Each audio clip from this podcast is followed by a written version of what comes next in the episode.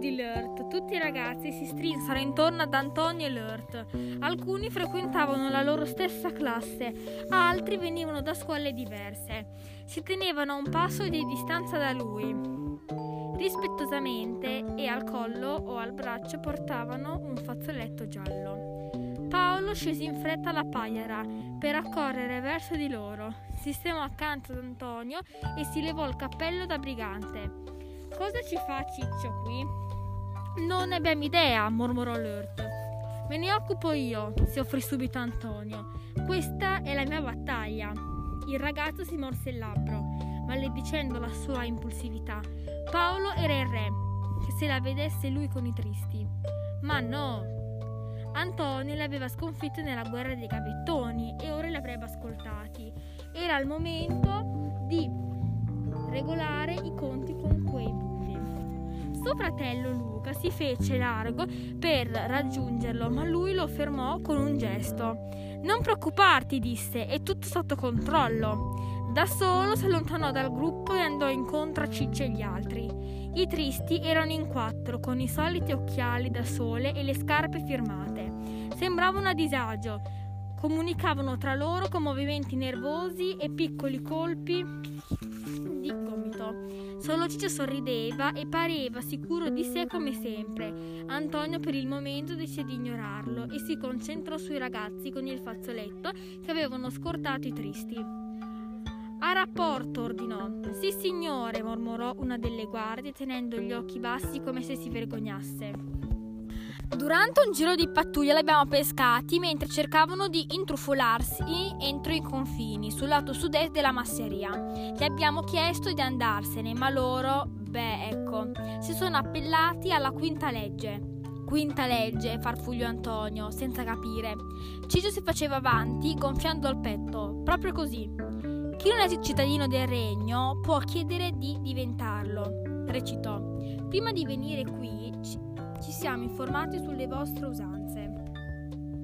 Antonio sospirò. Dovresti anche sapere che il governo e il re decideranno se accettarvi. E chi sarebbe il governo? Tu? Ciccio si era tolto gli occhi e nello sguardo brillava una luce di sfida, ma Antonio adesso non aveva più paura, si sentiva solo un po' stanco, come se qualcuno gli avesse scaricato sulle spalle una gigantesca responsabilità. Proprio così confermò. Ora scusatemi un istante. Si voltò verso la guardia che aveva scortato i tristi fin lì. Teneteli d'occhio, ordinò. I ragazzi scattarono e Antonio voltò le loro, loro, le spalle.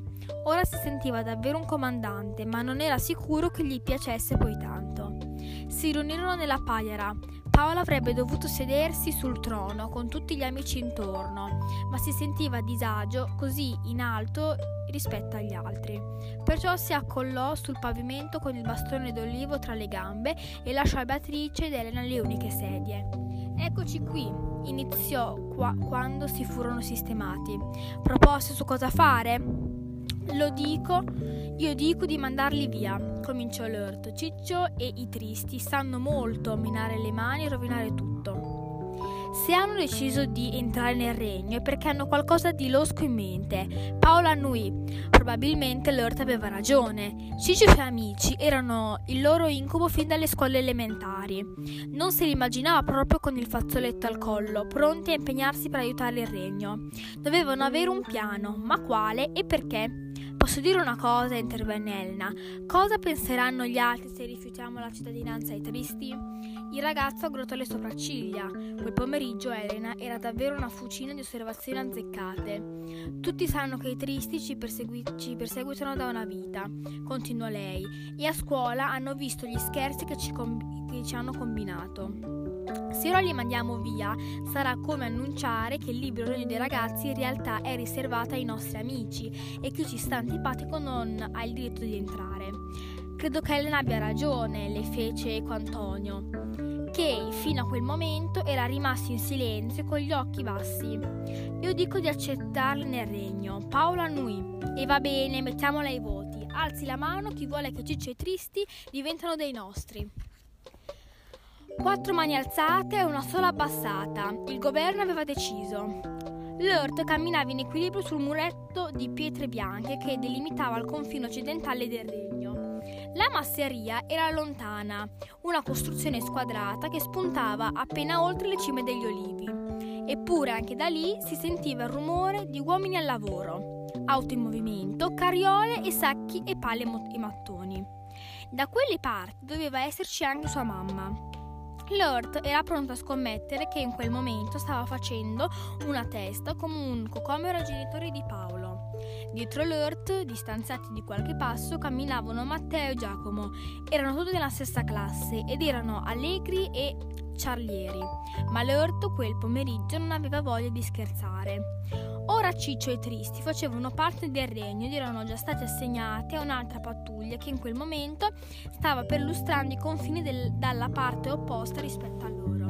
Lurt non si fidava. Ciccio aveva un secondo fine. Stava pensando a qualcosa di perfido. E lui? Lui non aveva idea di cosa fosse, né di come fare per mettergli i bastoni tra le ruote. Generale, bisbigliò Matteo. Intrusi a ore 12. Giacomo fece un gesto nell'aria, come per indicare le lancette di un orologio, poi puntò una mano dritto davanti a sé per dire lì davanti. A un centinaio di metri, nascosti dietro una macchia di fichi d'India spinosissimi, c'erano due uomini. Il primo era anziano, quasi calvo, con un abito grigio tutto sporco di polvere. Il secondo era molto più giovane e grasso, indossava una camicia con le maniche arrotolate sugli avambracci e stringeva una car- cartellina. Davanti ai due intrusi c'era un treppiedi giallo su cui era montato uno strano strumento quadrato.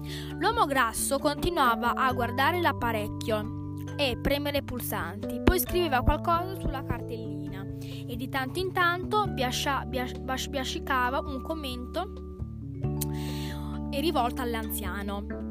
Quello vecchio lo conosco, sussurrò Giacomo. È il, rag- è il ragionier Fantini. Fantini dei serramenti? Proprio lui. Il proprietario della fabbrica ha licenziato mio zio l'anno scorso, Lord Tanui. Ha cacciato anche il papà di Paolo. Saltò giù dal muretto e insieme ai suoi due soci si acquattò a terra. Si trovavano all'interno dei confini del regno, osservò. Non vedo nessuno dei familiari di Paolo, perciò secondo me non sono autorizzati. Che facciamo, generale? Avete il cellulare? Due ragazzi si guardarono fra loro, poi scossarono la testa. Abbiamo lasciato la paiera. Lord si morse il labbro cercando di esaminare tutte le possibilità.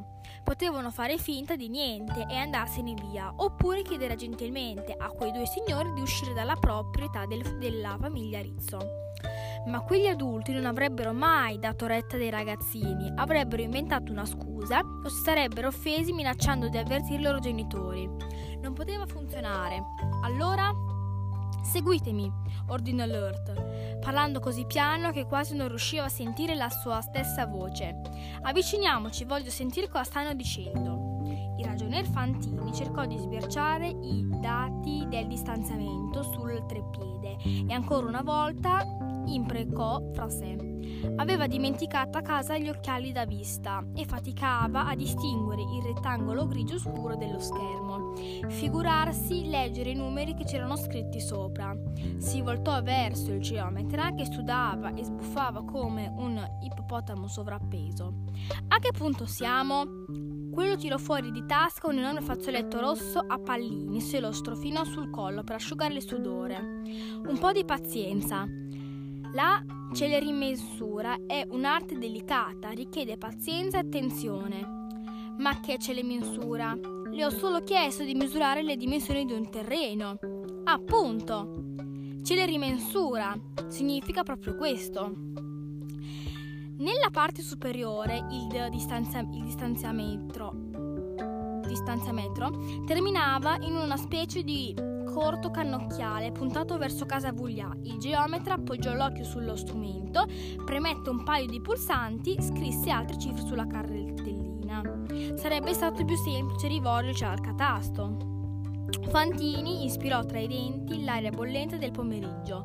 Per un attimo immaginò di dare una spinta al grosso geometra e mandarlo a finire a testa in giù tra le spine acuminate dei fichi d'India. Crede che non ci abbia pensato? sbottò infilando un dito ossuto nel petto flaccido nell'uomo. Ma non mi fido degli uffici e del comune come quel Palamà. Non si preoccupi, entri in società con me, ci penserò tutto, a tutto io. Certamente, ma intanto il tempo passa e io rischio i miei soldi.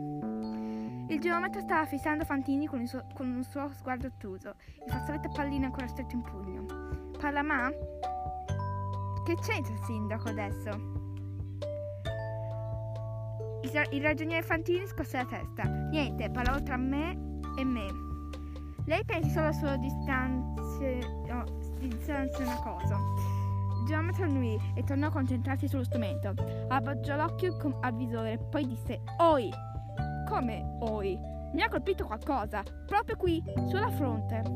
Aia! gli fece subito eco Fantini. Era un sasso, non molto grande, ma l'aveva preso a un gomito e gli aveva fatto male. Ora un terzo sasso, che centrò una delle gambe del trappiede, facendo oscillare pericolosamente, facendo oscillare pericolosamente. Fantini, con uno scatto insospettevole per la sua età, si piegò in avanti e riuscì a afferrare il distanziometro prima che cadesse a terra. Ah! gridò di nuovo il, sub, no, di nuovo il geometra, questa volta con tutto il fiato che aveva in gola. Un altro sasso. Qualcuno ci ha visto, sussurrò Fantini. Presto, finiamocela da qui.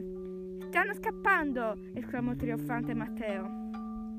Ah ah, li abbiamo messi in fuga! Laerte non disse niente. Aveva lanciato i due sassi in direzione degli, degli uomini con lo strumento che chiamavano distanziometro. Non era riuscito nemmeno ad avvicinarsi al bersaglio e i suoi tiri erano finiti da qualche parte tra i sassi e i fichi. Ma non era questo che lo preoccupava. Il ragazzo sapeva bene che la sua mira era pessima. È molto strano, osservò la fine. Perché, generale? Le, le, la Erte si voltò verso.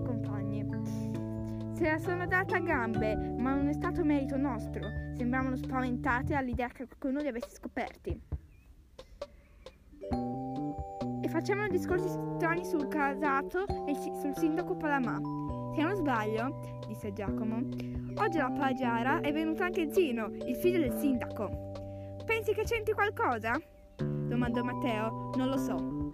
Forse. Che facciamo adesso? I ragazzi si guardarono un po' imbarazzati e alla fine si rivolsero alla Earth. Sei tu il generale. Giusto, generale, cavaliere del regno e brigante della pizza, eccetera, eccetera. La decisione aspettava lui. Il papà di Paolo, mormorò. Devi raccontargli cosa è successo. Ne sei sicuro? Il signor Giovanni non è mica il re, ma casa volà, volà è sua. Sentenziò il ragazzo. E noi abbiamo appena schiacciato dai suoi terreni l'uomo che, che l'ha licenziato. Io vado a parlarci. Voi invece tornate a pagare e avvertite Paolo. Matteo e Giacomo fecero il saluto militare e si affrettarono nella direzione in cui erano venuti. La Erte saltò giù dal muretto e cominciò a camminare verso la masseria. Man mano che si avvicinava alla grande casa, cominciò a incrociare gli adulti al lavoro. Il signor Pede Cornala, il pizzaiolo Vito Carrozzella e compare, compare Tiri stavano scavando una specie di fossato sul retto della masseria, mentre il nonno di Paolo e gli altri due trafficavano con i mattoni. Stavano faticando sotto il sole cocente, eppure ridevano e commentavano i risultati delle partite. Il fatto che l'anno prossimo l'Aerte si sarebbe il Lecce sarebbe tornato in Serie A. Anche loro hanno creato un libro regno, pensò la Erte. Erano adulti, alcuni addirittura anziani, come il signor Biagio, eppure sembravano divertirsi come bambini. St- stavano cominciando a capire che le leggi dei ragazzi indicavano bu- un buon modo di vivere anche per i grandi. Accanto al portico di casa Vogliam, sulla sinistra c'era un pergolato. I tralci sottili si intrecciavano al fil di ferro della struttura portante e da quei rami di legno ten- tenero spuntavano pampini verde chiaro e grappoli d'uva ancora acerbi. Qualcuno aveva sistemato all'ombra un tavolo e alcune sedie. La signora Maria versava tè freddo in una grande caraffa di vetro. La mamma di Lurt beveva, beveva un, bic- da un bicchiere a piccoli sorsi. Il ragazzo si diresse da quella parte, infi- infilandosi la felpa di cotone pesante fino a quel momento aveva portato legata alla vita. Una appena si accorse di lui, la vacca nuova balzò in piedi, rischiando di rovesciare il tavolino. Il te tutto quanto. Laerte! strillò. Ma cosa hai combinato? Niente, mamma, mormorò lui. Il ragazzo sorrise alla signora Maria. Signora, dovevo imparare un secondo. Lei è suo, a sua marito. Non riuscì a finire la frase. La mamma l'aveva afferrato per le spalle. Sembrava che i suoi occhi stessero per riempirsi di lacrime. Che sei successo, piccolo mio? Sei tutto sporco di polvere. Hai gli strappati nel santo cielo. Perdi sangue. Il ragazzo si guardò i vestiti. In effetti, il giro di pattuglia non aveva contribuito alla sua ragazza. La sua felpa era ruvida di polvere, i pantaloni erano strisciati d'erba e costallati di spine e rametti. Erano rotti all'altezza del ginocchio e sotto si vedeva una sbocciatura da niente. Forse se l'era fatta combaciando sulle pietre dure del muretto. Eppure perdeva di mira il ragioniere Fantini, mentre, prendeva, mentre prendeva di mira il ragioniere Fantini e il geometra. Lascia stare, rispose dopo un po'. Devo parlare con i genitori di Paolo e la battanola lo, tiro, lo tirò su col naso. Poi poi l'espressione triste si trasformò in, una maschera di pietra che la rete conosceva così bene. Non se ne parla nemmeno, esclamò. Ora torniamo subito a casa e ti, ti disinfetto e casomai ti porto in ospedale. La Erte si divincolò, superò sua madre e tornò a rivolgersi alla signora Maria. Ma prima che potesse dire una sola parola, la matanova lo afferrò per una spalla. Non fare così con me, gridò con la voce più alta di due ottave. Sono tua madre e devi starmi a sentire. Il ragazzo si girò di nuovo verso di lei. Sentiva il viso che gli andava a fuoco e aveva una gran voglia di scappare via. Ma non poteva farlo. Ormai non era più un bambino. Era il momento di farlo capire anche a sua madre. Con gesti lenti controllati, Laerte si toglie la felpa e li lasciò cadere a terra. Poi aprì con le colletto della maglia e si arrotolò le maniche fino sopra il gomito. Finalmente cominciò a respirare a bassa voce. Disse: Mamma, guardati intorno. Vedi tutte queste persone? Quanti di loro sono vestiti come me questo caldo? Tu sei fragile, deli- sei, tu sei fragile, sei delicato e L'Earth scosse la testa. Non è vero. Sei tu che mi vedi così, perché hai paura che mi possa accadere qualcosa di terribile. Il gatto prese fiato e soggiunse, come è successo a papà. La comare Batanova aveva il viso impiattito di stupore. Lord si sentiva, si sentiva una leggera vertigine, così in piedi sotto il sole con la felpa posata a terra ormai inutile. La malattia di papà non è stato facile per, nemmeno per me, sai? Avevo una paura terribile, per mesi non sono riuscito a dormire. Eravamo rimasti soli, io e te. Ho giurato che ti sarei stato vicino e avrei cercato di proteggerti. E saremmo stati di nuovo una famiglia. Però adesso basta. Laerte. Io credo che papà abbia avuto una bella vita. Ti ricordi cosa diceva sempre quando torniamo a casa da lavoro, anche se era stanco molto di essere successo qualcosa di brutto? Però anche oggi c'era il sole. Credo che sia stato felice. Io invece sto buttando via giorni. Non andiamo più da nessuna parte, nessuno viene più a trovarci, viviamo nel terrore e questo vuol dire che non viviamo affatto. La mamma gli posò un dito all'angolo della bocca, come invitando a fare silenzio, ma la, la Erte spiegò la testa di lato. Adesso ho trovato qualcosa di importante. Il regno, i miei amici, quello che vogliamo costruire insieme. Le persone che si sono venute qui oggi l'hanno capito, sia gli adulti della masseria che noi ragazzi della Pagiara. Ci stai impegnando e io faccio parte di questo gruppo e mi piacerebbe anche tu, che anche tu capissi. Per favore, mamma, cerca di capire. L- la Erte si guardò la donna negli occhi e vi lesse una sola frase. Cosa stai dicendo? E un grande punto interrogativo disegnato sulle rughe della sua fronte. Allora il ragazzo si accorse che la signora Maria veniva verso di loro, aprì il braccio per stringere forte sua madre. E gli altri che avevano assistito alla scena giravano gli occhi imbarazzati perché nessuno sapeva cosa dire. La Erte girò i tacchi e cominciò ad allontanarsi con le mani calcate nelle tasche. Si sentiva molto triste, aveva fatto male a sua madre, l'aveva fatta apposta. Convinto che per, che per poter costruire un nuovo rapporto, lui e mamma dovevano prima distruggere il muro che era cresciuto tra loro. Forse questo che significa diventare adulti. Quella specie di malinconia che gli forrava il petto con uno spillo incandescente, le spalle un po' curve per il peso di quello che aveva fatto e quello che sarebbe capitato dopo.